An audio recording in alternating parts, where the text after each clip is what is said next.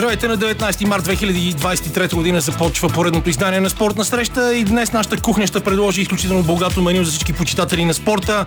Ще се разходим из планините на България и Европа.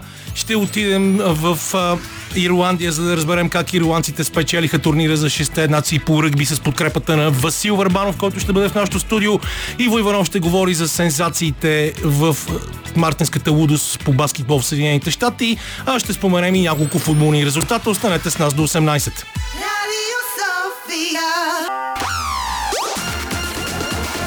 Спортна среща с Камена Липиев. Modern Love is Beautiful Disaster ни казаха All Time Low. Ние ще бъдем All Time High, надявам се днес в поредното издание на спортна среща. Лилия Големинова, както винаги, избира музиката. Да си слага Георгиева на звукорежисьорския пулт. Ние за втора седмица поред сме с Антония Каменичка, така като си пропускаш дежурствата, изведнъж си наказа на две недели да работиш с мен.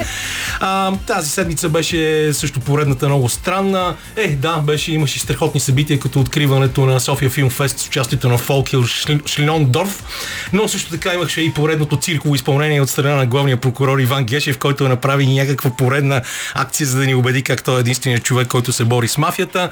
Един друг човек, който също обича от време на време да носи каскети, но е по-нисък и се казва Владимир Путин, пък, Путин пък направи едно ужасяващо демонстративно посещение в окупираните украински територии. Днес има състезания в Формула 1, но нас ни интересуват повече другите спортни събития, като например поредния силен матч на Александър Везенков в Евролига Лигата. Това, че по някакво чудо футболния отбор на Левски след 11 поредни мача без победа днес върви към трета поредна, след като води с Арда на 3, с 3 на 0. Ще си поговорим и за Шампионската лига, но ще имаме и много други интересни теми. Ще продължим от миналата седмица темата за фрирайда, ще се хвър, върнем обратно към нашата любима за планинското спасяване и кога ще се появят хеликоптерите. И още много е добре, добре, че танковете за сега няма да идват. Здравейте, Антония. Здравей, Камене, привет и на слушателите. Ти пък това с кам танковете изобщо как... Мислете се за Петър Младенов и 1990 година. Да, определено беше стар, странна и така доста бурна от към събития, новини, а, седмица, но това е съвсем нормално. Тоест, не знам дали е нормално за една а, така стабилна демокрация, но ние сме се нагледали и не ни очудва, че колкото повече наближават изборите, толкова повече по различни фронтове се опитва да се създава едно такова усещане за нестабилност нестабилност, дестабилизация, проблематичност и апокалипсис. А, в общи линии трябва да дишаме дълбоко и това ще мине. Ще видим обаче какви ще са последствията, защото, както ние не веднъж сме казвали, на тези избори на 2 април ще се решават много неща и да не бъдем неприятно изненадани. А каква демокрация каза преди малко, че забравих думата? А, каква казах? Стабилна, може би? Стабилна, може би. Добре, в стабилната демокрация, наречена Обединено кралство, а, справедливостта възтържествува и Гари Линекер отново е в ефир от вчера, след като в понеделник стана ясно, че са постигнали споразумение с BBC.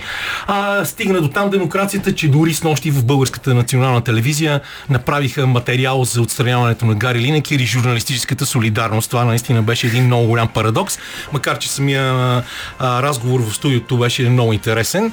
А, така че ето, имаме и такива напредъци с малки стъпчици към големите крачки към свободата на словото и с журналистическата солидарност. А, а да, ние понеже миналата седмица направихме паралел и между тези слаб дела, едно от, едно от които сега тече и в България, нали, стана дума и за медиапул и това, че ги съдят за рекордните 1 милион лева. Всъщност тогава и от Асоциацията на европейските журналисти подеха кампания да се съберат пари, за да могат да си платят дори разноските по съдебното дело.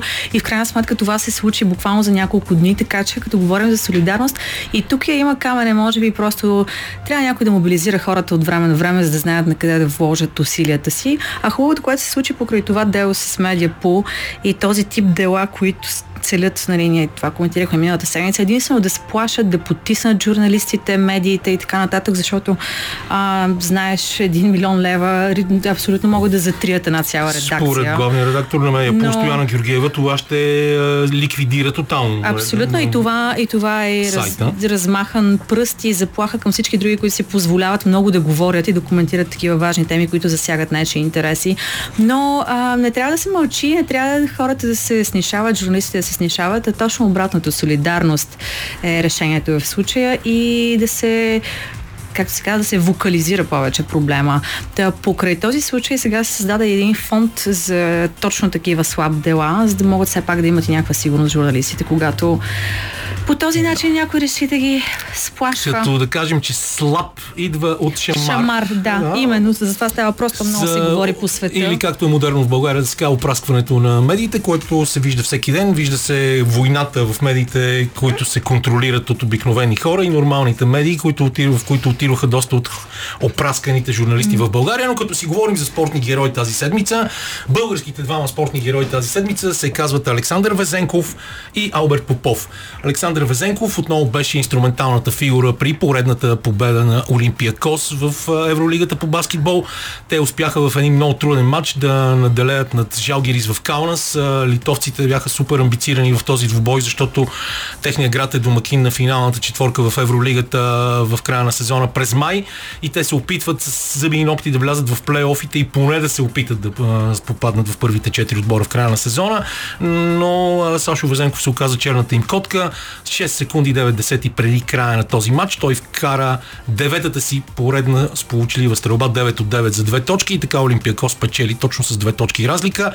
С а, 25 точки, 8 борби, 9 от 9 за 2 точки, една 2-7 от тройката и коефициент на полезно действие 32. Той продължава да бъде а, кандидат номер едно за това да стане най-добрият играч в Евролигата след края на редовния сезон. Два пъти избиран за играч на месеца. Да, в тази седмица Джанан Муса от Реал Мадрид или Муса, както му казват нашите колеги, той е Босна, Босна и Херцеговина, а, направи най-добрият коефициент на полезно действие 38, нещо, което играч на Реал Мадрид не е правил в последните 5 сезона, но Сашо продължава да се държи на много добре и да води отбора си към първото място в редовния сезон. Олимпиако станаха първият тим, класирал се за плейофите в Евролигата още в четвъртък вечерта. А, Алберт Попов завърши днес сезона си в Световната куба по ски алпийски дисциплини с 12-то място в последния слалом в Солдео Андора. Той беше девети след първия манш. Във втората част на втория не беше достатъчно стабилен, но въпреки това направи едно хубаво каране и успя да стигне до 12-то място. С това 12-то място той събра общо 182 точки в края на сезона и е 15-ти в класирането за малката световна купа в слалома, което е най-доброто му постижение. Само за сведение мина миналата година, както си говорихме и миналата седмица с него и треньора му Иво Борисов, те завършиха на 21 място с 147 точки, т.е. сега има 35 точки повече и са с 6 места нагоре в класирането. Това беше единствената малка световна купа, която нямаше своя притежател до днес. Младия норвежец Лукас Бротен завърши втори, успя да изпревари батко си Хенрик Кристофършен, който завърши трети днес а, и остана начало в класирането за малката световна купа, въпреки че е с едно състезание по-малко малко, а на края на сезона се развихри 202 см швейцарец Рамон Ценхойзерн, най-високия от всички в Световната купа, който спечели днешния слалом и съответно Остана трети в класирането за малката световна купа. Другото при мъжете е, че Марко Одермат с спечелването на малките световни купи в Супер Джито и гигантския слалом и победата си вчера в гигантския слалом успя да щупи рекорда на Херман Майер за най-много точки направени в един сезон. Херман Майер имаше 2000 точки, Марко Одермат вече има 2042. А, и Кайла Шифрин, която знаем, че продължава да чупи рекорди днес с победа в гигантския слалом. Най-много победи 21 в тази дисциплина при жените изпревари Френи Шнайдер и освен всичко друго завърши сезона с 2206 точки, но тези точки не са достатъчни за рекорд, защото при победата на Тина Мазе преди 9 или 10 сезона в голямата световна купа Тина събра 2400 точки, рекорд, който сега изглежда невъзможен.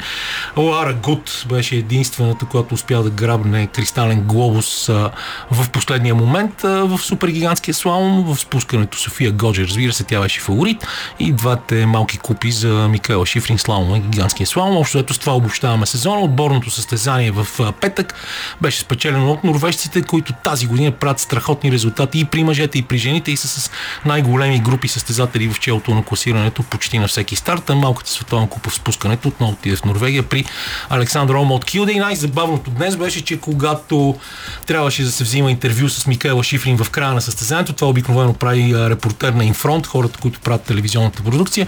Днес репортера с микрофон беше Александър Ома от Килде, който отиде от гаджето си да вземе интервю след нейната победа. Беше много много мило. Абсолютно е така. Лекция сериозна, отметнах си някои от темите и може да продължим напред с малко музика. Айде.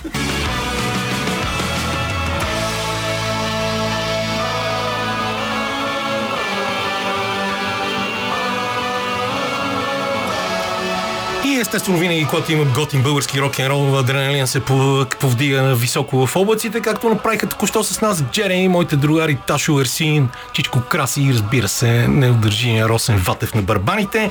А, Антоне, ти нещо искаш да ми кажеш за Радо Янков, че аз го пропуснаха. Това мисля, че му е края на сезона. Еми, от моята партия и понеже и а, Джоко, неговия треньор, е обещал като свърши сезона да дойде пак в студиото, така че ще си говорим за това, но какво стана в края на сезона а, в Олимпийския сноуборд? Е, еми, в Берхтесгаден. Берхтесгаден, я, я. Някой ще ми се смее на немското произношение, нищо съм немски възпитаник.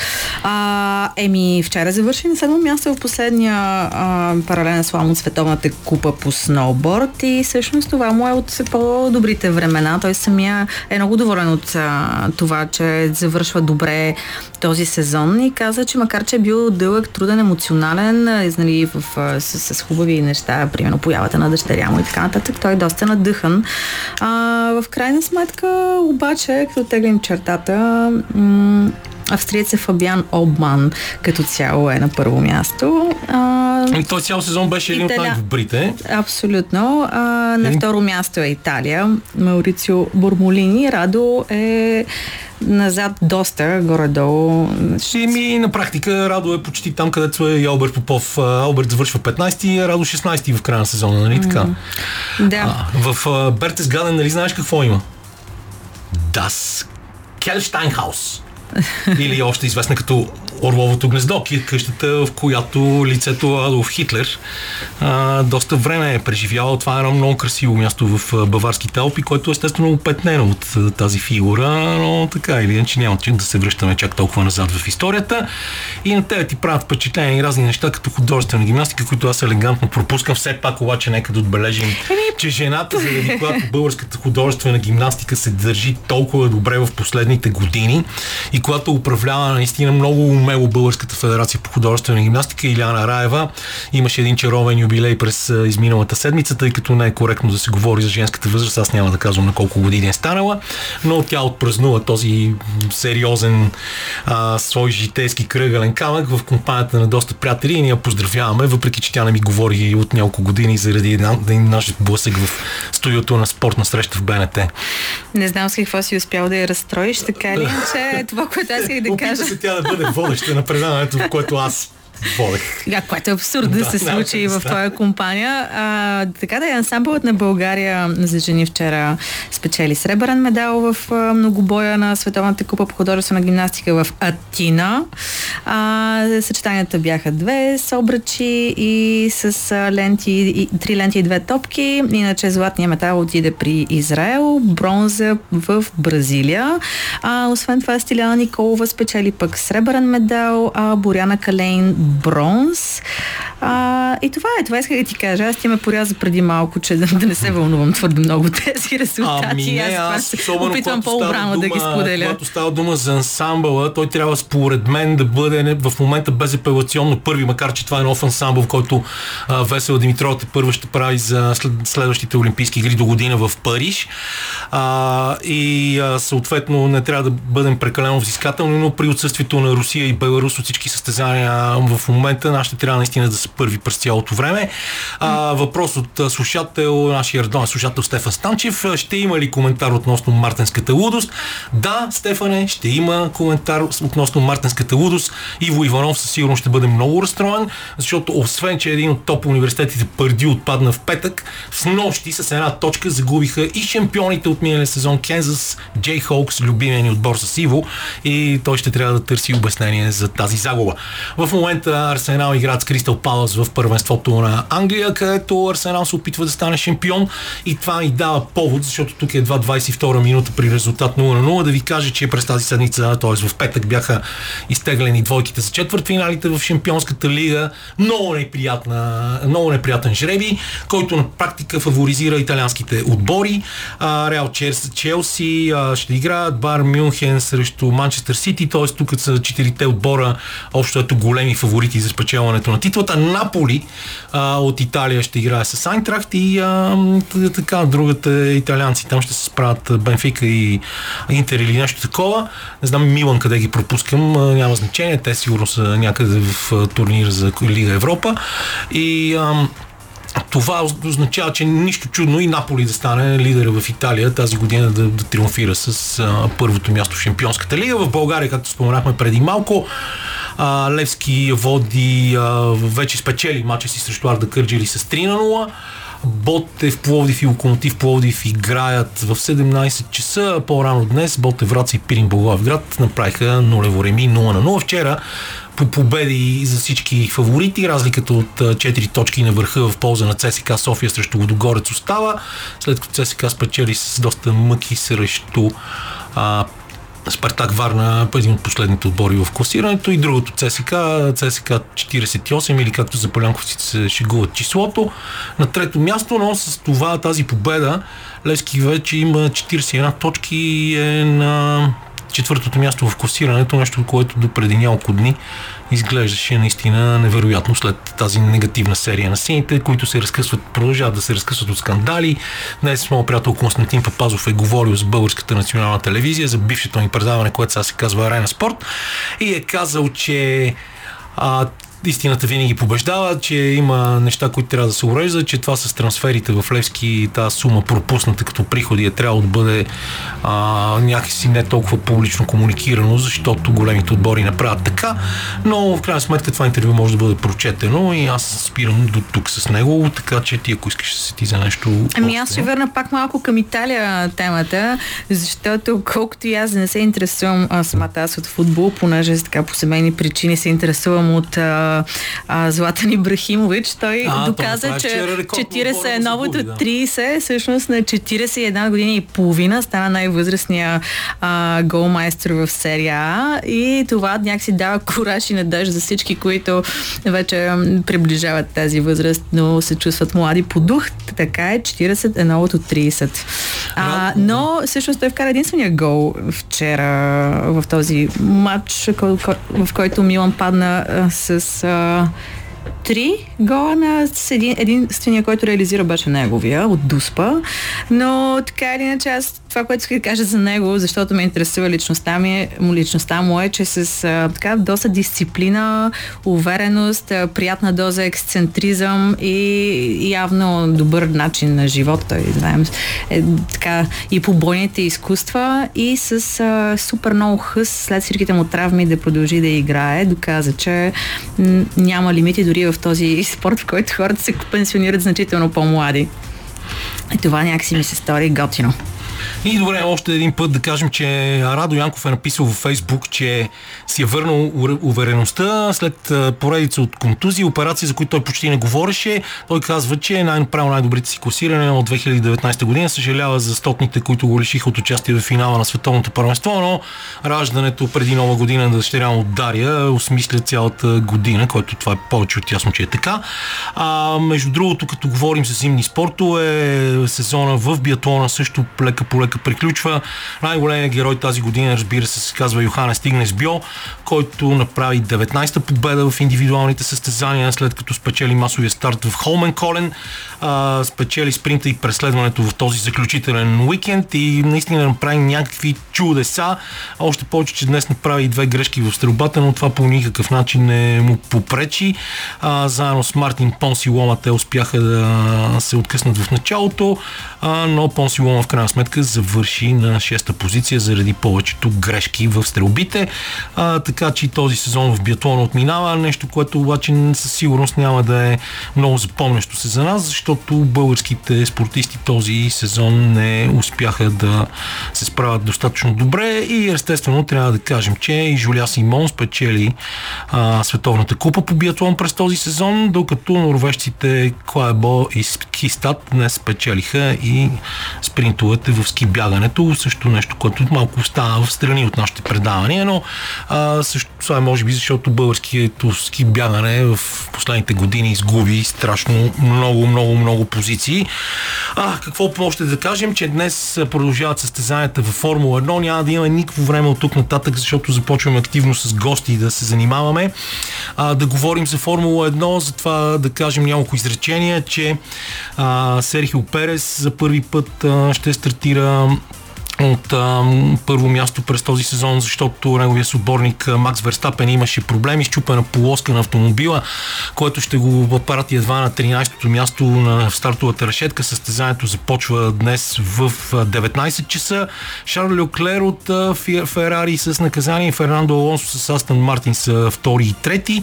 Температурата беше сравнително добра, 27-32 градуса, което е а, доста приятно, като става дума, че състезанието разбира се, в Саудитска Арабия. А, това ще бъде нещо много интересно. В Националната баскетболна асоциация пък, въпреки завръщането на Стев Къри, шампионите от Golden State Warriors не могат да си намерят печелившия ритъм, но все още са в зоната на плейофите. Ще видим какво ще стане до края на сезона. Какво ще говорим следващия половин час? Направи един кратък анонс на нашите слушатели. А отново към Банско, където днес за втори ден се провежда фрирайд състезанието, което е а, кое, за което говорихме миналата седмица. Впрочем, вчера е било прекратено заради мъгла, днес е продължило, вече са ясни класиранията. Аз тук упорито се опитвам да си а, рефрешвам, така да се каже, имейла, за да получа резултатите. Те не идват обаче, така че след малко ще ни ги цитира самия Анди Балевски, който е забъркан в организацията. При... Това състезание, между другото, се провежда за, втора година и доколкото разбирам, в ските българите са се представили супер, в сноуборда не толкова супер, но предстои да разберем след малко. А пък малко по-късно, преди 17 часа в последните минути ще си поговорим и за така болната тема с липсата на медицински хеликоптери. Всъщност тя не е толкова болна, защото тази седмица служебният здравен министр обяви, че ще се вземат два резингови хеликоптера, докато пристигнат, докато пристигне този, който ще си купим, ще направят площадки в различни градове, обаче кога ще стане, това е големия въпрос. Отговор е рано или късно. Междувременно Арсенал поведе на Кристал Палас с гол в 28-та минута на един човек, който носи името на известна българска фирма за домашни потреби и обзавеждане за баня, т.е. Мартинели. А, така че сега си пускаме малко музика, пък дали Арсенал ще спечелят, ще разберем в края на предаването. И след величествения Мик Джагър, който, както и Кейт Ричард, все още никой не знае как оцеляват до ден днешен с всички неща, които са прекарали през телата си, а, отиваме към един постоянен член на нашия екип в последните две недели, Анди Балевски, който се намира отново в Банско, за да ни разкаже какво стана в състезанието от световния фрирайд тур, които се проведоха пред подвърх Тодорка. И както си ни каза и предишния път, имахме план А, план Б и план С, т.е. в крайна сметка важното е, че поне един от плановете се изпълни. Здрасти. Здравейте. Здравейте от Банско. Тук е чудесно, въпреки пролетните температури в ниските части. На високото има много сняг. И сезона ще се удължи до 17 и това е много хубаво. И от гледна точка на фрирайда и от все пак и за любителите на зимни спортове. А, по отношение на състезанието успяхме да го проведем. А, малко по-тежко се получи за екипите, защото го проведохме в два дни. Съботата беше плана, изпълнихме го до 18-я участник, когато времето затвори, появи се доста сериозна мъгла и нямаше възможност за продължаване на събитието. Тогава взехме решение, това е нормално за този формат, да бъде прекратено и да бъде рестартирано днес сутринта от 18 номер. И днес всичко мина успешно нали, имаше падания, имаше събиране на ски, една съвсем лека травма на коляно, но тя е стара травма на, на едно момиче от Италия. Като цяло нивото на състезанието беше много високо, доста по-високо от миналата година, но това е тази тенденция, която си говорихме миналата седмица за подобряване на физическата подготовка на атлетите и те всъщност стават доста сериозни спортисти, нищо, че са в фрирайд категорията. Анди, а, нетърпеливи сме да разберем и за класирането. Ти сподели преди малко в разговора, че имаме първи места на, в ските, не и в сноуборда, Ови. Ще ни цитираш ли как горе-долу вървят класирането на участниците? Тази година имахме а, в най-силните категории, ако мога така да ги река, а, в ски мъже имаме победител. Това е Симон Павлов. Говорихме миналата седмица за него не случайно. Конкуренцията беше много сериозна и всъщност от българските участници само той успя да, успя да достигне това ниво и да ги победи. Има известна, известна доза късмет, но след тази работа сериозна, която е положил този труд, не се очудваме, че Мони успя да победи днес.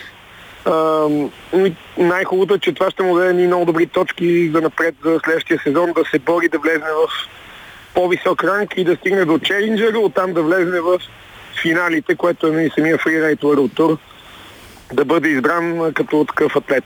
Сега ще ни кажеш и за другите категории. Кажи само за спускането на Монис. Какво впечатли този журито? на цялото спускане направи Мони. Първо избра най-трудната линия, този критерий, който говорихме миналата седмица.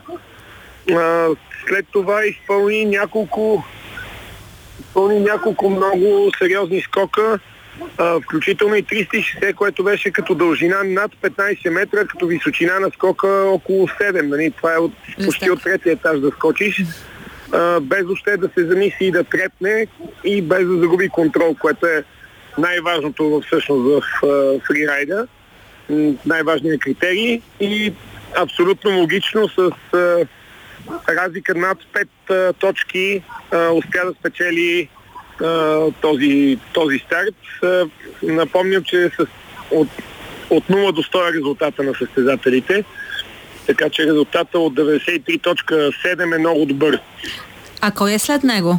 Кой следва на второто Моля? място? След, на второ, второто място, кой го гони и му диша във врата? А, второто, второто място е за един от французите, а, който миналата година беше трети и сега успя да стане втори. А, много, много спорвано беше. Просто нивото, както казах, на атлетите е уникално. Имаше като цяло от топ 10 имаше поне 4-5 задни селта на ротация от 360, което в извън пистовия терен е много, много трудно като цяло. При жените как стоят нещата? Жените в ските? И после ще минем и към сноуборда.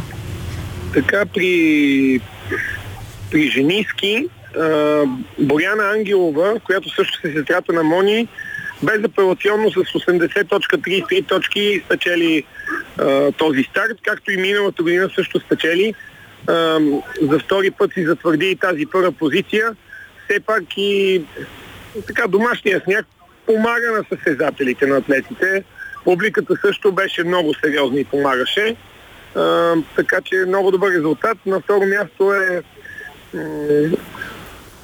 Ана Лена Гюршел с 75-67 и на трето, на трето място отново българска Тина Бизнакова, mm. която е много млад, проспериращ състезател и има голямо бъдеще с 73.33 точки и просто а, малко опит и увереност като натрупа ще бъде конкурентна и на Боряна и на най-вече в чужбина ще имат по-сериозни позиции. Супер. А в сноуборда какво се случи? Доколкото разбирам от теб, там първите места отидоха извън България. А, да, миналото година имахме, а, имахме победител от България Борислав Стоянов. Той тази година остана на седмо място. А, имаше проблеми с контрола и буквално на едно място просто си изпусна линията. Когато си изпуснеш линията и не можеш да направиш първоначалния план, много е трудно да възстановиш а, отново а, нали, темпото на спускането, да си направиш някой хубав клик, така че за съжаление не успя. А, безапелационно Никола Слагер спечели с 80 точки, което е много добро спускане. Томас Рич е втори и Бейк Дейвид от Великобритания е трети с 71.33. Супер. А, можеш ли да направиш някакво сравнение между състезанията миналата година и сега, защото се утвърждава вече този старт от, като част от световния фрирайд тур. Знам, че и а, вие като организатори се опитвате да го развивате и да го движите напред и от маркетингова гледна точка и като това да го превърнете в един добър продукт, който може да се дава и по телевизията, както се казва, макар и това да е доста сложно за фрирайд състезанията. Еми, тази година нивото на, нивото на състезателите беше много по-високо. Имахме късмет с времето и с снега, което също не е за подценяване. А, като нашата цел е да, да развиваме това събитие а, естествено с помощта на състезателите и на всички екипи а, и да го подобрим. Даже има, има възможност още до година да, да направим следващия ранг състезание, което е 4 звезди а, или да бъде част от Челленджер. Това са финалните състезания, които дават шанс на победителите им да влезнат в World Tour. А, като организация също по-голямата бройка представлява затруднение, но а, с натрупания опит от а, миналата година успяхме да се справим без проблеми. А, и така, ако искате, мога да ви кажа и класирането при жените. Соборт. Много държим на това. Добре, а, класирането е Зойки са първите три с много хубави спускания. А, Йома Фугайн е с 81 точки. А, Джил Шевалие е с 71 и Лоуренс Бару е с 68 точки. Първата българка е четвърта. Теодория Илиева само на една точка след третото място. Аз това ще да попитам за нея, защото тя е голяма надежда. Между другото се представяше и доста добре този сезон по различни състезания извън България. Та, се зачудих защо не я споменаваш, но да, явно нивото е било и доста високо. Буквално трите французойки бяха много задружни и много силни като, като атлети. А, условията не бяха перфектни за, за жени сноуборд на линиите, които се избираха, имаше малко по-леткав сняг. Нали? Все пак има, има и има и този момент, все пак трябва да си избереш с най-хубавия сняг линията и не винаги може да покажеш най-доброто, но а, четвърто място за Теодора въобще не е лошо, даже това е много добро класиране и точките от трите звезди също ще й дадат ще и подобрят класирането в общото нали, за годината, която е 52 седмична ранг листата и ти дава възможност за по-лесно участие на по-високо точкови състезания. Аз съм абсолютно убедена, между другото, че е, българския фрирайд тим следващия сезон ще разбива по състезания извън България, а, защото такава е тенденцията. Те все по-сериозно и тренират и изобщо Пожелаваме им успех, ако са там някъде около теб все още, да ги поздравиш от екипа на Радио София. Ще ги поздравя специално. Аз съм много доволен от представянето на българските атлети. А, също така и от а, сериозното участие въобще на българи в събитието. Това за нас също е подкрепа и дори някой да не се пусне по най-якия начин и да направи най-големите дропове, дори и с самото участие а, и с желание за все пак е уникално да се спуснеш с още 80 човека, които споделят твоите нали, твоята страст и вълнение също е доста сериозно и е много хубаво, че имаше много българи тази година записани на събитията. При жените все пак имаше ли нещо супер впечатляващо? Някой а, дроп от няколко метра, някое салто? Еми, при жените най- най-големия дроп го направи Боряна. С ските все пак е малко по-лесно да се изконтролира нещо по-високо. Особено при жените, те физически също са много добре подготвени, но все пак а, карат малко по-консервативно. А, но наистина, дропа на деня, който който беше и в, а, може би, спускането на Боряна, ако го се постави с мъжете, а, което не се прави, разбира се, директно в класиране. А, се равнява на горе-долу в топ 10 от а, мъжете, което, е, което още не е за подценява. С нетърпение ще чакаме и снимковия материал. Аз съм сигурна, че е било много впечатляващо, особено и в днешния хубав а, слънчев ден. А, как е обстановката там? Знам, че за безопасността доста бяхте заложили така а, усилия. Имаше ли хеликоптери, защото това е темата, по която ще говорим след малко. Изобщо, когато се прави кръг от световно състезание и особено по фрирайд, не е ли малко скандално, че нямаме така хеликоптерно спасяване все още? Как се осигурява безопасността в такива случаи? А, така е, а, така е. А, много е трудно без хеликоптер а, да се достигне до този златния час, нали, Golden Hour, който а, всички гонят.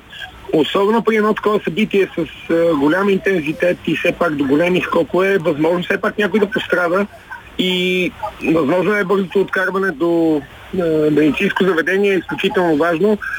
А, ние сме също зависими от това нещо. За да можем да дигнем до следващото ниво нашите събития, сме задължени да имаме такъв хеликоптер и той трябва да е там на място. А, за това са необходими, аз а, вярвам, че ще се случат нещата и е крайно време, вече чакахме достатъчно, крайно време е каквото е необходимо да се направят като законодателни промени и да, нали, да се обучат хората. Не е нужно да се чакат машините, може и хората да бъдат обучени в чужбина. Някои от съседните ни държави имат страхотни хеликоптерни служби, които вече работят. И много е важно да имаме тази основа. Тя не е само за фрирайди, за скриори, сноубордисти, за туристите по магистралите, навсякъде има необходимо. И не е чак толкова трудно като организация. Това е моето мнение. Най-важно да се си нещо скоро. След малко продължаваме този разговор с Красо Стоянов. Фанди, много ти благодаря за това включване. Пускаме си една песен и след това отново се връщаме в Банско, за да си поговорим още за хеликоптерното спасяване.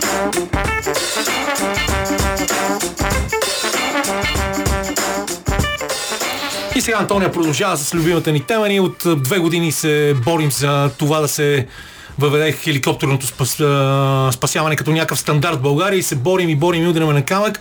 Един от хората, които са най-опитни в това отношение, Краси Стоянов е на телефона. Краси Стоянов, който между другото също е в Банско, защото осигуряваше безопасността на състезанието по фрирайд, така че се оставаме отново там. А, Краси, здравей!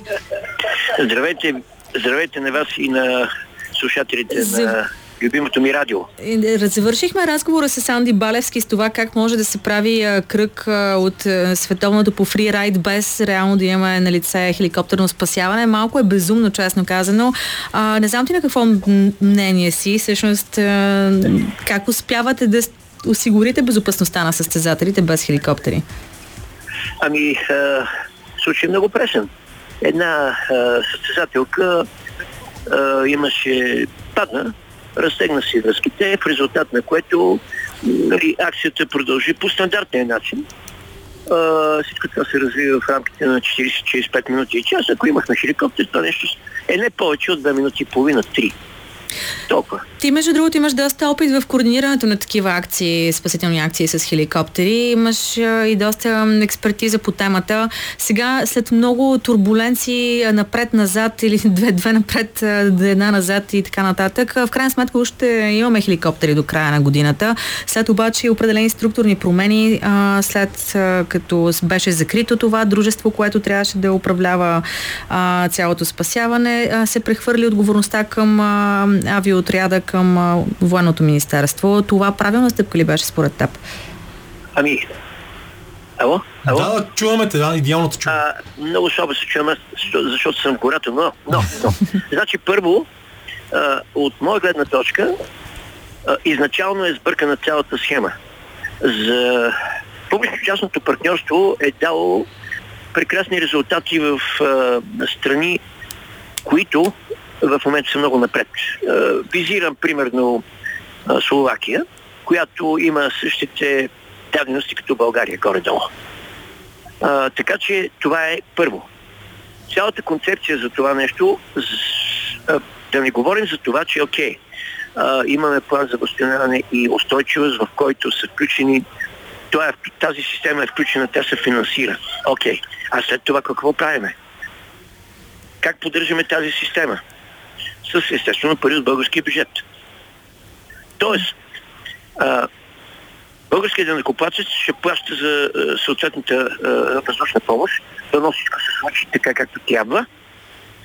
И а, тогава вече можем да продължим разговора, но това, което аз искам да ви кажа е, че знаете, че държавата е лош стопанен, знаете на какъв хал е нашата спешна помощ.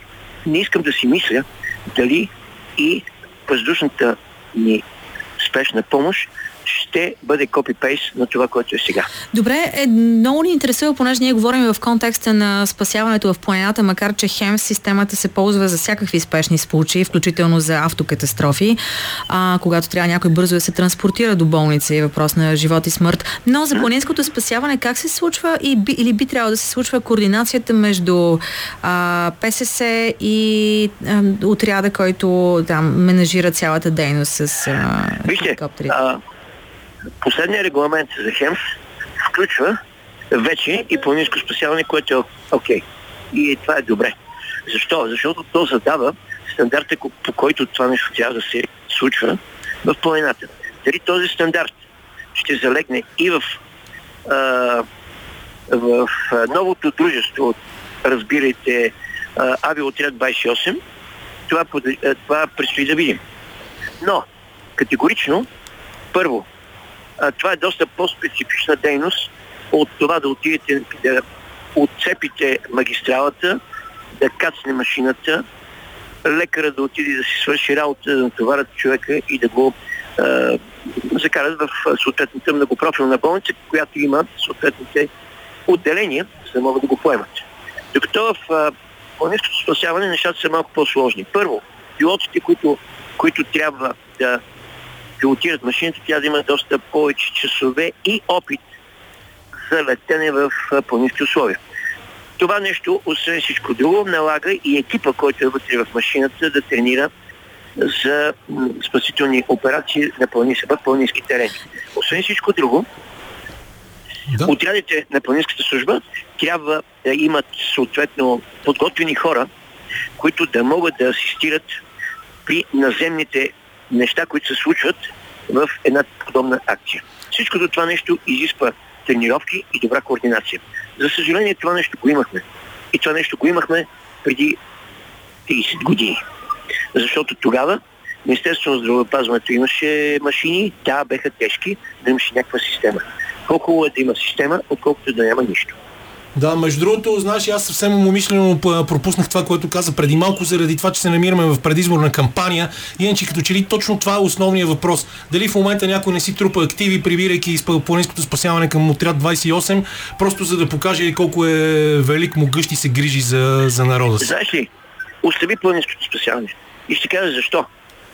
А, защото а, ако а, погледнем процентно происшествията в страната, планинското спасяване има примерно 15-20 акции, които изискват на место на хеликоптер, за да може клетите пострадали туристи да не изпитват тия болки, които постигат, тогава, е, които а, търпят тогава, когато и тащите, колкото и, и съдящ да е транспорта по пътеките на планината.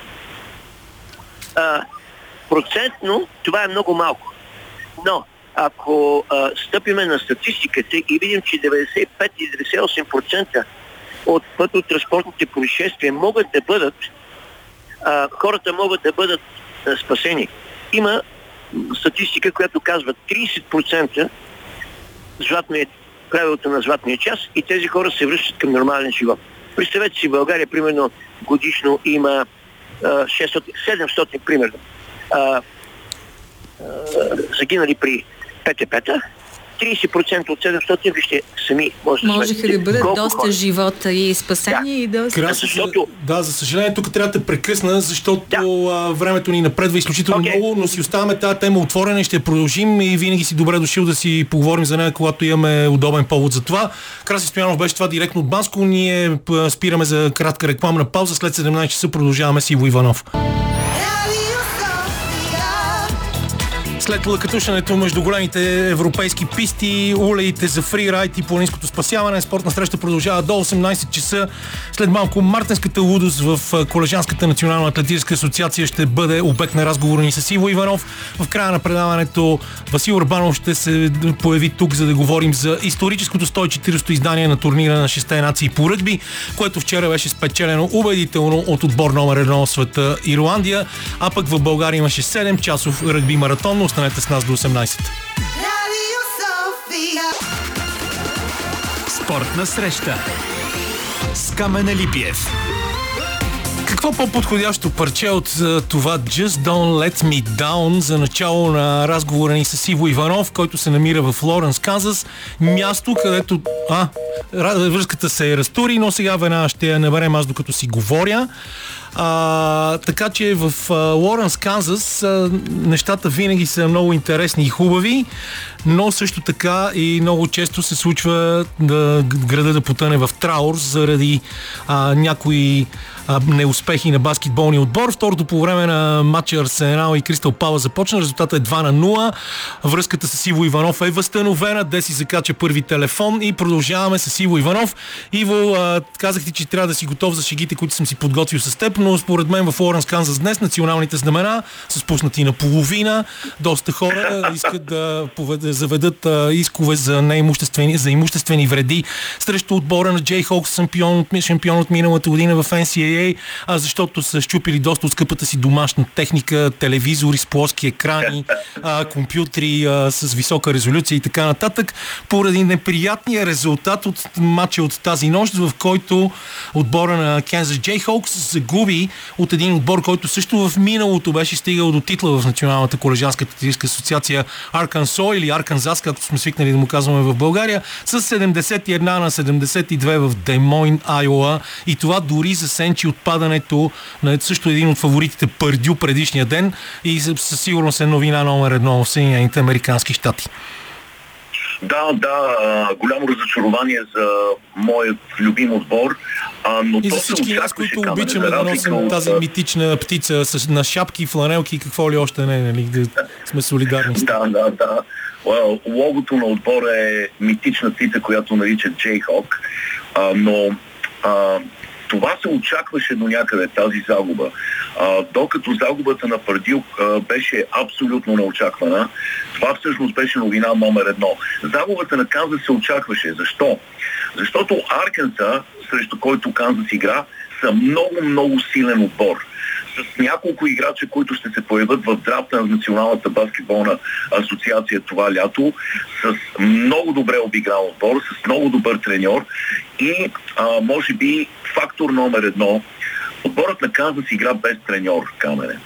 А, треньорът на Канзас, легендарният Бил Селф, който вече е член на залата на славата а, по баскетбол, получи сърдечна криза преди турнира, преди мартенската лудост и се наложи да претърпи операция и а, той а, не беше на разположение на отбора, което в колежанския баскетбол е от огромно значение. Най-голямата звезда в колежите не са играчите, най-голямата звезда винаги е треньора.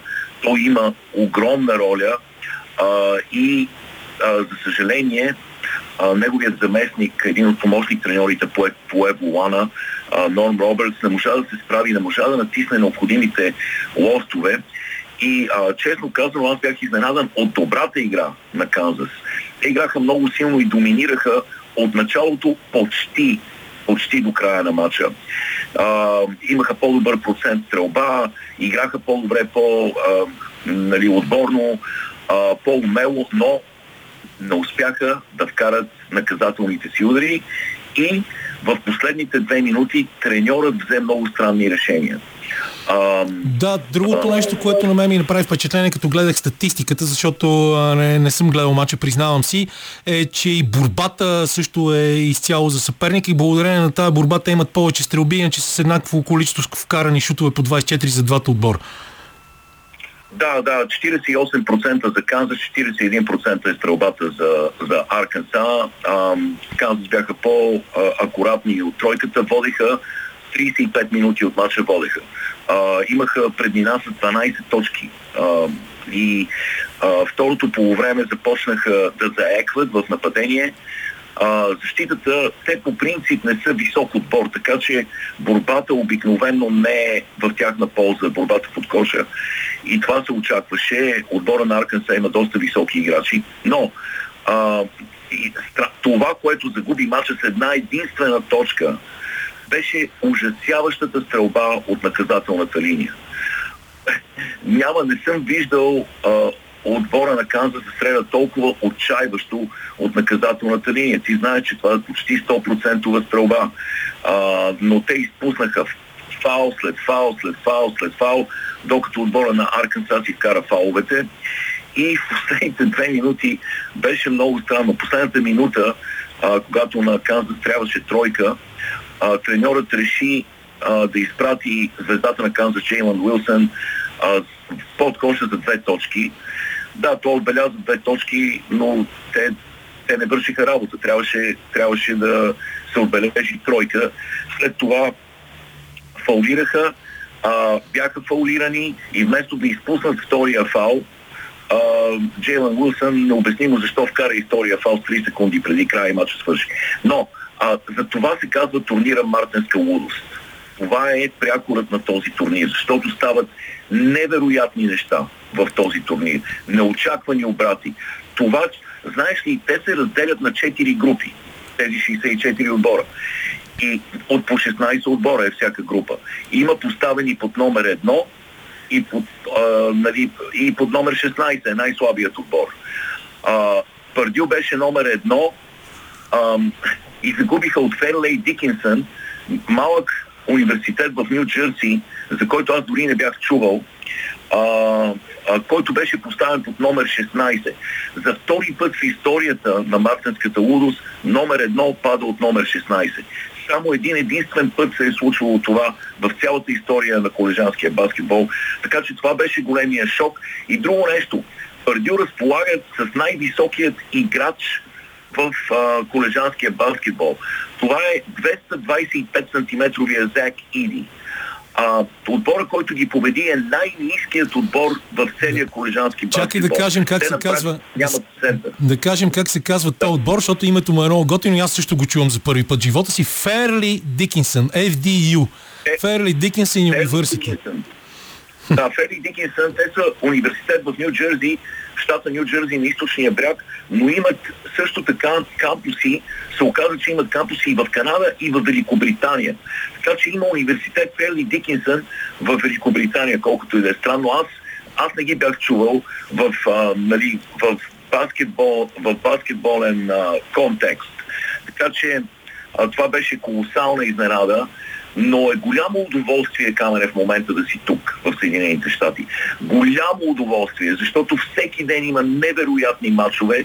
За един а, любител на баскетбола няма по-приятно, по-приятен момент от този. Страхотни изненади се получават. Много от фаворитите паднаха. Много от фаворитите изгубиха и а, ето Дюк вече не е в турнира. Северна Каролина дори не се класира за мартенската лудост. Това е Северна Каролина, отбора на Майкъл Джордан, на Винс Картер, на а, Джеймс Уърти, на Сам Пъркинс и така нататък. И на Васил Легендарният отбор. Да, и на Васко Евтимов. Това е легендарен отбор. И а, те дори не успяха да намерят място сред най-добрите 64. А, аз се надявам тази година да имаме някаква колосална изненада. Да видиме а, отбор шампион, който никога не е бил шампион. А, така наречената пепеляшка, а, да бъде докарана до край тази приказка за, пеп, за пепеляшка и някои от тези отбори, за които не сме чували, да се увенчае с титлата. И не е невъзможно а, от големите имена, до, в момента единствено Кентаки все още и UCLA а, са в, в играта. А, знаеш колко години и десетилетия отборът на Гонзага не може да спечели титлата. А, сега някак си им се изчисти пътя към финалната четворка, защото Канзас щяха да играят срещу Канзас, който ще да е много трудно за тях. Но ето сега ги няма Канзас. Отбора на Арканса е по-победим според мен. А, Гонзага не изпускат фалове като Канзас. така че може най-после да ги видиме да се увенчаят с титлата след толкова много години и толкова много разочарования, но страшно е интересно. А, нямам търпение за следващите кръгове, а, независимо от това, че моят отбор не е в играта вече, вече а, още по-интересен става турнира, така че ще гледам с голямо а, така, желание мачовете. Има и много под сюжети, интересни неща, за които може би няма да имаме време да говорим. Ми, Има отбор, в който... Имаме време, да. само една песен, ако искаш да си пуснем. Аз да кажа, че Арсенал поведе на Кристал Пала с 3 на 0 и че този прочут университет, за който си говорихме, Ферли Дикинсън се намира на седмо място в света за най-добро гостоприемство и хотелски менеджмент в, в, според CEO World, а таксата му е 33 000, стои не знам си колко долара на година. Малко музика и продължаваме с другите истории от Америка. И така Иво Иванов ни чака отново с още много интересни истории от Америка. Преди да ги продължи, обаче искам да му кажа, че нашия редовен слушател, господин Шарков, който напоследък стана много добър експерт и в областта на българското вино, благодарение на наши общи познати, се за, заинтересува много от това как бързо се разпада титулярния състав на Kansas City Chiefs и има усещането, че ние трябва да тренираме за мускулна маса, за да можем да попаднем в него през следващия сезон. А, така че не знам какво ще кажеш по този въпрос въпрос. Да, да, и това също е много интересно. Шампионите, носителите на Супербол Kansas City Chiefs станаха жертви на така наречения свободен пазар. А, просто много от играчите в отбора, много от ветераните са с изтичащ договор. И а, това е бизнес. Това е преди всичко индустрия и те а, попадат на свободния пазар и а, искат да получат най-голяма цена, съвсем логично най-висока цена а, за техния продукт. Техния продукт, това са те самите. И естествено този продукт е с много кратък срок на годност. Имаш няколко години, в които можеш да направиш милионите долари, които да осигурят останалата част от живота ти. И а, съвсем логично а, бяха взети от много други отбори, които могат да си го позволят. Kansas City Chiefs а, ние сме си говорили с тебе, но платиха половин милиард долара на тяхната суперзвезда Патрик Махомс. Половин милиард долара е контрактът му и това а, ги поставя в ситуация, в която трябва да бъдат много изобретателни с а, заплатите на играчите. А, това, което е интересно в случая и което може би ще е интересно на слушателите е, че в а, Националната футболна лига в Съединените щати страната на а, капитализма а, има известна доза комунизъм а, в спорта, в спортната лига, а, в NBA и в NFL. Има таван на заплатите. Това е направено с цел всички отбори да бъдат поставени а, горе-долу в една и съща ситуация а, и да има изравня, изравняване на силите. Всички отбори да правят горе-долу еднак, еднакво количество пари. И а, този табан на заплатите, ако платиш на един човек в отбора страшно много пари, логично няма да имаш достатъчно пари да платиш на останалите. Така че а, трябваше да, да се освободят за съжаление, Канзас Сити Чифс от играчи като Джуджо Смит, Шустър, като Орландо Браун, Хуан Thornhill, някои от най-големите им звезди. И сега самите те се опитват да пазаруват на битака и да купят техните заместници. И аз вярвам обаче, че отборът ще бъде отново конкурентно способен и другата година поради една причина – притежават Патрик Махомс, който е вълшебник. Това е магиосник, който е способен да превърне дори относително посредствените си съотборници в звезди. Така че те все още имат Патрик Махомс, все още имат Травис Келси, легендарният тайтенд, все още имат великия Крис Джонс в защита. А, така че а, според мен те ще намерят начин а, да останат конкурентоспособни и другата година. Техният менеджер Бред Пич е много изобретателен. А, освен това, те имат 10 човека в предстоящия драфт. А, те продадоха а, така наречения гепард, да чита миналата година на Майами, а, тяхната суперзвезда wide receiver и срещу него получиха няколко от а, изборите на Майами в предстоящия драфт. Така че те ще имат 10 човека в драфта и според мен ще успеят да зашият един хубав отбор. Исках да спомена още една странна подистория от турнира в Мартинската лудост. Най-добрият играч в колежанския баскетбол в момента се казва брат Милър.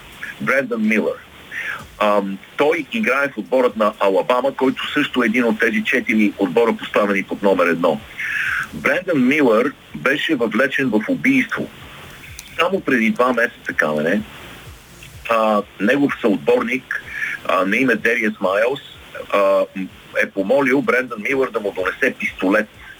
А, казал му е дай да се срещнеме на една а, улица в, Алабама, донеси ми пистолет. Той му е донесъл пистолет и Дериас Майлс е убил приятелката си с този пистолет. А, Брендан Милър не беше наказан за това с, никакво наказание. Нямаше санкции, не беше наказан да изпусне матч, а, дори и а, треньорът му направи безобразна пресконференция. А, шокираща пресконференция, която каза, еми те младите хора, нали ги знаете, такива са младите хора. Просто нямат достатъчно опит. Какво искаш да кажеш с това? Убит човек. Убито е младо 20 годишно момиче и ти излизаш и почти ми говориш за баскетбол и за млади хора а, и това е феноменален скандал, но Брендан Милър продължава да играе, Алабама продължават да бият и той ще бъде под номер 3 в предстоящият а, драфт и до година ще го гледаме в NBA и ще бъде мултимилионер. Но много странна и трагична история. А, ние сме си говорили с тебе за огнестрелното оръжие. Тук няма да задълбаваме с тази тема, но това е един от многото подсюжети, които се разгръщат в момента в Мартинската лудост. Исках, исках преди да се разделиме. Да Имаш нещо, което... време още.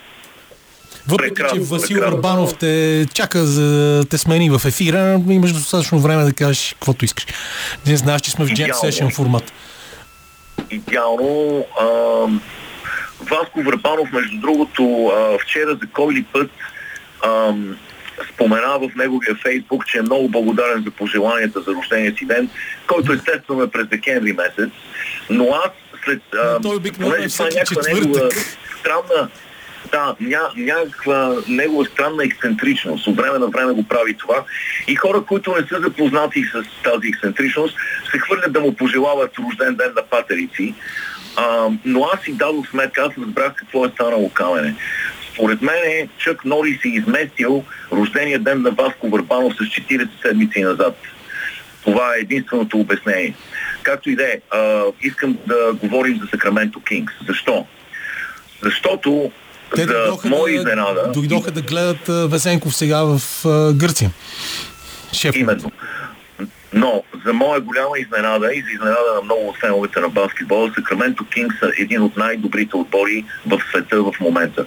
В Националната баскетболна асоциация и са на второ място в Западната конференция. Чукат на вратата на Денвер а, за първото място. А, печелят матч след матч след матч и това е много, много лоша новина за Саша Безенков. Много лоша новина. Защо? Защото в този отбор има химия. Има а, великолепно действаща амалгама от играчи, които са на една и съща страница, а, говорят един и същ баскетболен език и са почти непобедими. А, Доманта Сабонис се превърна в един от най-добрите играчи в света а, не само като реализатор, той е почти неопазим, но феноменален а, подавач, а, като баща си, просто великолепен играч. А, Харисън Барс, Барнс играе много силно, който е на позицията на Везенков. Киган Мъри също, а, новобранеца Киган Мъри, вкарва напоследък по 15, между 15 и 20 точки на матч. Диеран Фокс, Терен Дейвис, Демиан Мичел, Малик Монк, така нататък и така нататък и така нататък. Това е отбор, който вече камене е композиран. Композиране, всеки е на мястото си, много, много трудно победими са, всички играят много добре в защита, всички се движат великолепно без топка и къде оставя Саша Безенко в тази ситуация?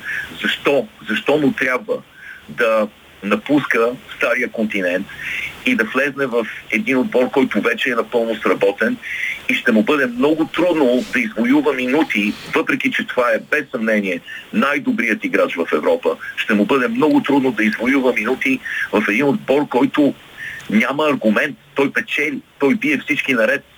И а, не знам дали има някаква логика в това Сашо да напусне отбора си и в тази фаза в кариерата си, в тази фаза в живота си а, да седи на пейката. А, ами да ти кажа честно, мен... да ти кажа честно, той според мен е стигнал до този извод. Според мен той не бърза да ходи в Националната баскетболна асоциация. Знаеш, че си продължи тази година договор с Олимпиако с още един сезон. При него сигурното си стои в Гърция. Те са първи в групата си, в, първи са в Евролигата. Аз пък в групата си в цялата Евролига с 21 победи, и 8 загуби. Той ни спечели и последния матч. Чувства се много добре, играе най-добрия си баскетбол. За него NBA никога не е било самоцел и той ако няма гарантирани минути, а, колкото и пари да му дадат в NBA, той ще си а, заложи на това, което има тук и което почти никой в Америка не може да му даде. Абсолютно съм съгласен с теб. единственият вариант, който виждаме е Сакраменто Кингс да продадат правата за него на, на отбор, на който той би бил необходим, но той в момента е най-добрият играч в Европа, той е най-добрият играч в своя отбор, той е техният кос, той според мен е причината да има кос в Олимпия кос, така че а, според мен той трябва да остане там, където е и да продължи да доминира, да бъде мегазвезда, а, той прави предостатъчно пари там, така че а, действително той не е в първа младост камене. Това не е момче на 22, на 23 години, а, не му е сега момента в тази фаза от кариерата да, да пристига тук и да търка пейката и, и да губи най-ценните, най-ценните месеци от кариерата си. Добре, Иво, благодаря ти. А, пред, вече Васил Урбанов е чул какво каза за неговия рожден ден. Сега след малко реклами и музика, той сяда в нашото студио да си говорим за турнира на шесте нация. С теб ще се чуем другата неделя. Останете с нас. Е, това, което се пее в тази песен, със сигурност не засяга нашите взаимоотношения с господин Върбанов. Are you gonna be my girl? 140-то за, а, издание на легендарния турнир на 6 нации по ръгби завърши с нощи с, с 7-часова програма по Max Sport 3 с излучване на трите последни матча и разбира се с големия шлем на Ирландия отбор номер едно в света, който спечели убедително и петте си двубоя с цели 7 точки предния след втория Франция, независимо, че французите направиха повече точки в целия сезон, отбелязвайки повече сета, най-вече може би заради разгрома над Англия. Какво ще запомните вие, уважаеми господин Върбанов, от този турнир, освен вчерашния маратон, който мисля, че ви беше а, достатъчно приятен, за да не усетите никаква умора в края му? Никаква умора, факт, но ти самия знаеш, че после е много трудно за спиването след...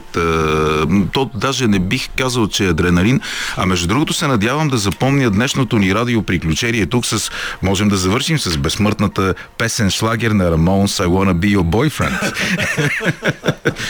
да, на този а, турнир по принцип издание номер 140, защото шесте нации се играят от 140 години, ще го запомня без абсолютно никакво съмнение с това, че поне в моя съзнателен а, рамка от спомени за сещена нации и този ми беше най-интересният. Просто нивото беше много по-интересно, а и една от причините, разбира се, за това турнирът да бъде толкова интересен е безспорното вдигане на нивото на италианците – както и превъзходната форма, може би най-добрата за последните 20 години на отбора на Шотландия, защото до преди пандемията, защото после нещата много се объркаха, една година пропуснахме, след това пък през 2021 турнирът се играеше с е, отсъствието на публика.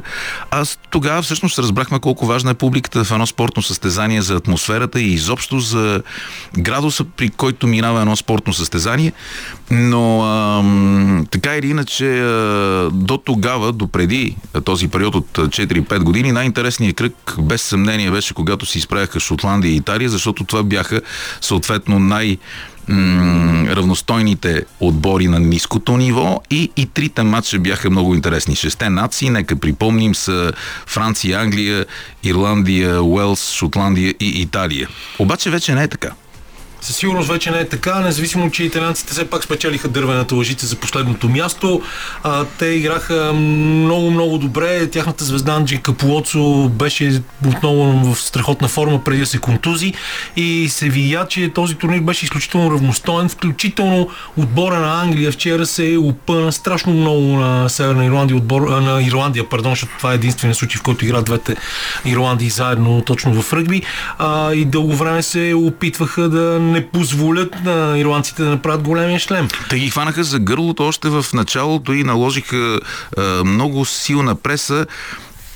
Аз много се изненадвах на мои приятели, които очакваха много лесна победа на ирландците. Изненадвах се, защото точно пък Англия да бъде отписана при положение, че това е, може би държавата с Това унижение, което претърпяха миналата седмица на Туикана при тази ужасяваща загуба от Франция. 7 месета им бяха отбелязани от французите на тяхна собствена трева, но пък точно отборът на Англия тези, които не го харесват, не го харесват точно заради това, защото той е много силен, много постоянен състав, когато напада. И практически Англия направиха така, че да запомним този турнир с един много хубав матч, защото ако за втори пореден матч, е, втори пореден кръг в шесте нации англичаните се бяха представили слабо, от това съм 100% сигурен, че нямаше да спечели е, Той ръгби играта да се изобщо. развие по съвсем различен, различен начин този матч, ако англичаните не бяха получили червен картон в края на първото полувреме. И Ох, останаха това е нещото, от за което Но най-много както говорят казваш- предимно английските Да, фенове. баща ми казваше, ако можеш и трябваше с забранени думи, т.е. няма как да връщаме времето назад и да гадаем. А Но обаче не, не, не, не, не е така. Дори с човек, т.е. не с човек повече, а с пет, серия си състав от 15 души, англичаните много трудно можеха да се противопоставят на този отбор, защото каквото и да си говорим, съвсем обективно. Ирландците наистина са най-добри отбор в момента в Европа, това е сигурно. Съвсем друго е, е положението, когато те се срещнат отново, защото все пак минаха 4 месеца от последния сблъсък на двете големи противо стоящи си школи, така нареченото южно и северно полукълбо, европейските отбори, нашите са част от северното полукълбо, но свръхсилите, световните суперсили, Австралия, Южна Африка и Нова Зеландия, те в това време не играят билярд и дартс само. така че м- ни предстои едно изключително интересно световно първенство, което започва на 8 септември във Франция. Нямам търпение. Аз винаги имам този, подозирам и ти, при големи състезания, които са ти много интересни и които буквално те карат, въпреки че в конкретния ден да няма някакъв матч, ти да търсиш жадно а, информация за играчите, за това какво пишат в медиите, да участваш в форуми, в различни дискусии. Винаги знам, че на другия ден има една... Започва една малка така... един период на депресия. 320 дни остават до следващото издание на шесте нации, а, но пък има и някои неща, които са много важни като изводи от това издание на шесте нации и въпреки, че ние с а, Костадин Дебренлиев, този млад 24 годишен мъж, който а, се опитвам да и мисля, че успявам още от миналата година да въвеждам в света на телевизионния спортен коментар. Всъщност спортен, ако кажа, ще бъде твърде претенциозно в телевизионния ръгби коментар, защото м- много често, включително и в българската ръгби система, примерите показват, че още от нашите първи апостоли те не са работили за изграждане на свой наследник за продължение. А на мен ми е ясно, че аз няма да съм вечно въз... способен да правя това, което правя, а пък м, от, още от ранните години на Рок Радио Тангра знам, че а, съм се отървал от а, онова ефтино онзи ефтин момент на суета, колко е яко да си е, едноог в царството на слепите и да си мислиш, че това е абсолютно Това, достатъчно. между другото, е много интересна тема и трябва да ти кажа, че ние се опитвахме в, по разпадналата се спортна редакция на Българската национална телевизия да правим точно това, да събираме бисерчета едно по едно, за да можем да изградим от тях добри спортни коментатори. За съжаление, повечето от тях вече не работят там. А, достатъчно е само да дадем пример с Никола Ибришимов, който дойде и просто каза, че иска да става спортен журналист и мина през целия път, за да стане в момента, може би, най-използвания един един от най-добрите български фриленсъри, защото покрива няколко вида спорт. А, освен фехтовката, която е неговата специалност и завърши с нея Националната спортна академия.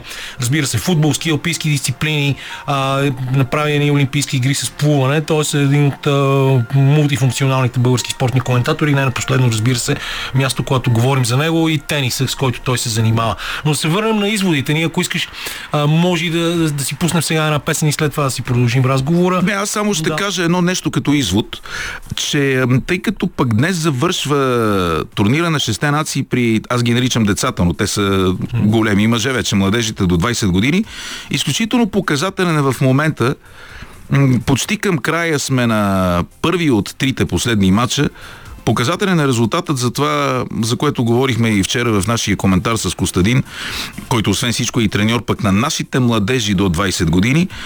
В момента Шотландия, Италия, всеки момент може би ще завърши този матч, се развива при резултат 10 за, Ш- за Шотландия, 33 на Италия, което обяснява този възход, а и това не чак толкова мрачно бъдеще, което очаква италианската система. Ето това е един извод, който всъщност той даже не е нужно да се коментира. Да, абсолютно не е нужно, независимо от това, че съвсем до преди няколко сезона се говореше, че италианците могат да изпаднат от честа нации и дори да бъдат заменени с Ама друг къде се говориш? А, шумеше се около това, знаеш много добре. Да, да, но да. То, точно всъщност ето това е пък други извод. Ама къде се шумеше? Защото в крайна сметка не се стигна до там. Хората, които в, дей- в действително взимат решенията, те не пасат лук, както казваха в село Требич тази сутрин. Те много добре знаят каква е стойността на италианската спортна система, но и всичко, което върви с нея. Италианската спортна инфраструктура, матчовете се играят на Олимпийския стадион в Рим, италианските телевизионни екипи, които осъществяват преките включвания от там, италианската публика, мястото като туристическа дестинация Извинявам се, Тбилиси е много любопитен град. Искам да отида там. Но тъй като съвременният спорт много често всъщност матча е само върха на тази пирамида, а отдолу където са всичките тези, хайде нека използваме националната представа, златни кюлчета, които като тухлички изграждат този спорт, за да бъде успешен продукт, то Италия все още определено има много какво повече да представи на тази сцена. Аз адски симпатизирам на отбора на Грузия, нека никой не ме е, разбира погрешно, но е, нека не се държим като глупави е, левичарски философи. Всъщност спортът като зрелище е, трябва да има финансови средства, а тези финансови средства, както виждаме, италианците ги използват изключително добре за това, за което няма леви, няма десни. Всеки казва, спортът трябва да се развива при децата. Ето го резултатът и затова казвам, все пак се наложи да обясним този извод. Италия води на Шотландия с 33 на 10 и то на негостоприемната ветровита студена шотландска земя. Защо Васил Урбанов е бил в Требич днес, ще разберем след като стоим едно парче. По-малко от 6 месеца остават до началото на световното първенство по ръгби, на което домакин ще бъде Франция една година преди да бъде и домакин на летните олимпийски игри през 2024. А, много вода има да изтече и ти самия не случайно каза Ирландия са най-добрият отбор в Европа, защото другите не пасат трева и не играят дартс в това време.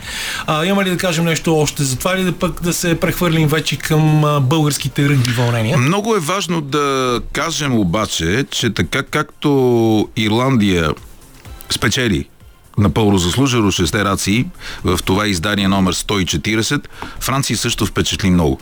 Безкрайно балансиран отбор и може би точно този матч, за който се говореше наистина, че за първи път от 140 години е, първия и втория в световната ръг, ръгби ранглиста участват в шесте нации, защото Никога не се случило на мен това ми е много интересно и вчера се опитвахме, опитвах се, но нямахме време в това толкова емоционално студио, защото всъщност освен мачовете ние организирахме по Макс Спорт и студио, е, за да говорим за това. Най-интересно е това как практически европейските ръгби отбори слагам в това число и англичаните, а, също така и италианците, които показват, че се движат по правилна посока, въпреки проблемите на Уелс, това е един отбор, който никога не трябва да се а, отписва от сметките и големия възход на Шотландия. Та, тези отбори, но в случая конкретно и то математически доказано, Франция и Ирландия успяха да преобърнат тенденцията, защото в продължение на повече от столетие световните свръх ръгби сирии са въпросните три нации от Южното полукълбо, Нова Зеландия, Южна Африка и Австралия. Но така се случи, вероятно заради организация. Шампион от Европа е Англия. Никой Да, не е но това беше през 2003 и можем да кажем, че въпреки няколкото опита на англичаните след това, те все пак имат обяснението за това, че имат най-много регистрирани състезатели по ръгби момичета, момчета, мъже, деца и така нататък. Ам, все пак, ето това е едно друго нещо, което си заслужава отново а, с теб да потвърдим, защото това е и твоя теза, даже си ми обърнал внимание ти на нея преди самия аз да се сетя. По дяволите Ирландия като население е абсолютно идентична като България, но не чух никой от ирландските коментатори или от ирландските последователи на ръгби играта да каже малка Ирландия спечели. на никой не му минава през акъла нещо такова. Срещу нас, но ние... Да, малка Ирландия. А, така че а, това е, ето това може да е прехода към а, малка България и нейната ръгби схема. И, и китния стадион в а, Софийското село, квартала на София Требич. Требич е много приятно място с чист въздух. То е в а, северо-западната част на, на София, с хубава гледка към Витоша и към другите пларини. Там има комплекс от няколко игрища, които практически се оказаха и домакин на, на българските, на софийските по-скоро ръгби занимания в последните няколко години. Ам, това, което всъщност да, да се върна и към ам, мотивацията си да се опитам да ангажирам все пак Костадин Дебренлиев, освен всичко, е и възпитаник на Националната гимназия за древни езици и култура. С други думи, ам, вербалната форма на общуване не му е чужда. Та ми се струва, че това момче, което има голяма амбиция и много познание в областта на ръгби играта, има и наследствена закалка покрай своя баща, с когото и срещу когото съм имал удоволствието и честа да играя самият аз. Коцето е много подходящ за тази, за тази работа, а, тъй като за всяка една област в България, независимо коя е тя, ми се струва, че хората, които са част от въпросната общност, са много длъжни да връщат това, което са получили от конкретното занимание. Аз съм получил много от ръгби спорта, а моят начин да върна нещо е най-вече в това да посъдействам даже да, в случая така са се наредили картите, да се опитам да организирам изграждане и на спортна култура при отразяването и придружаването на ръгби спорта, защото това е изключително важно не само в съвременния свят, винаги е било важно.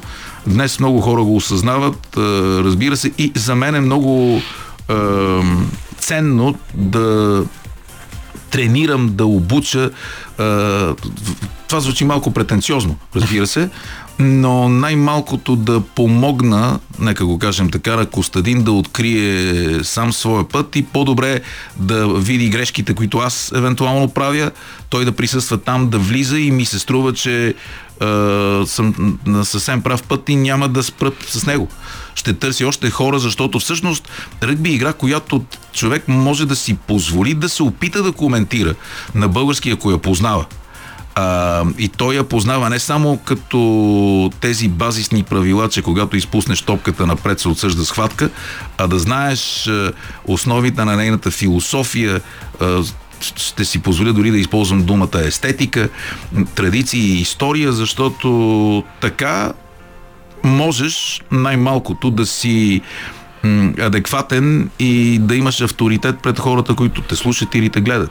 И добре, имаме още около две минути, така че дай да кажем какво се случи на, с, този матч на младите ни играчи вчера в Харватия и какво ни предстои. Вчера в Харватия матчът не завърши добре, загубихме с 72 на 7, но трябва да кажем, че а, това не беше цвета на български рационален отбор по ръгби и ми се струва, че пък а, Сега, не съм говорил с Румен Балмис, защото аз просто не исках да говоря. Вчера след тези 7 часа и половина да нали знаеш какво е 7 часа телевизионен коментар, по-скоро общувах с близките си, пишейки съобщение като във филма Пяното. Та с Румен Балмис дори не исках да си пиша в този момент, това е много добре, защото всъщност ние по всяка вероятност ще се качим в тази горна европейска група и там ще влезем като абсолютен underdog, като тоталния аутсайдер, а, който е подценявал България до сега си е плащал много. По-интересен е случая с момчетата. А, мъжете ще ги видим на 29 април тук на националния стадион Василевски в матч срещу Словения. Да, а, матч, който ще бъде предаван отново по българската национална телевизия. Подозирам, че и ти да, ще пееш стари македонски всички песни от а, микрофона на диктора. А, но по-интересен е случая на тези младежи до 20 години, които управлява Костадин Дебрандиев като техен чисто нов треньор. На 1 април те пътуват към Швейцария, където ако победят, влизат практически във второто ниво на шесте нации в Европа. То ще играят с супер тежки отбори, супер сложни съперници като Румъния, Грузия, Испания и, и, и всички останали. Това наистина е възможно най-високото ниво, до до което България може да стигне. Разбира се, за да се класираме за там, трябва да осъществим това, което видях днес, ми позволява да кажа, че на нас ще ни бъде много трудно да победим Швейцария. Не съм имал възможност да гледам отбора на швейцарците, но видях, че нашите едва сега започват да разбират тези деца. Въпреки, че имаше едни с по три глави по-високи от мен. Но, нали знаеш, винаги е добре да поемеш по правилния път, така имаш по-голям шанс да стигнеш по-бързо. А най-големия късмет на тези момчета е, че всъщност с тях се зае е, точно Костадин Дебренлиев. Добре, благодаря ти, Васко. Ще си говорим, надявам се, в навечерието на този матч с Словения още за ръгби в това студио. Сега нашето предаване приключва. Разходихме се по пистите на света, минахме през Мартинската лудост, говорихме за шесте нации. Ако искате да чуете този разговор още веднъж, се абонирайте за нас, нашия подкаст в SoundCloud и Spotify. След малко са новините на Българското национално радио. Много благодаря на всички, които бяха съучастници в това предаване и до следващата. И аз благодаря приятна вечер.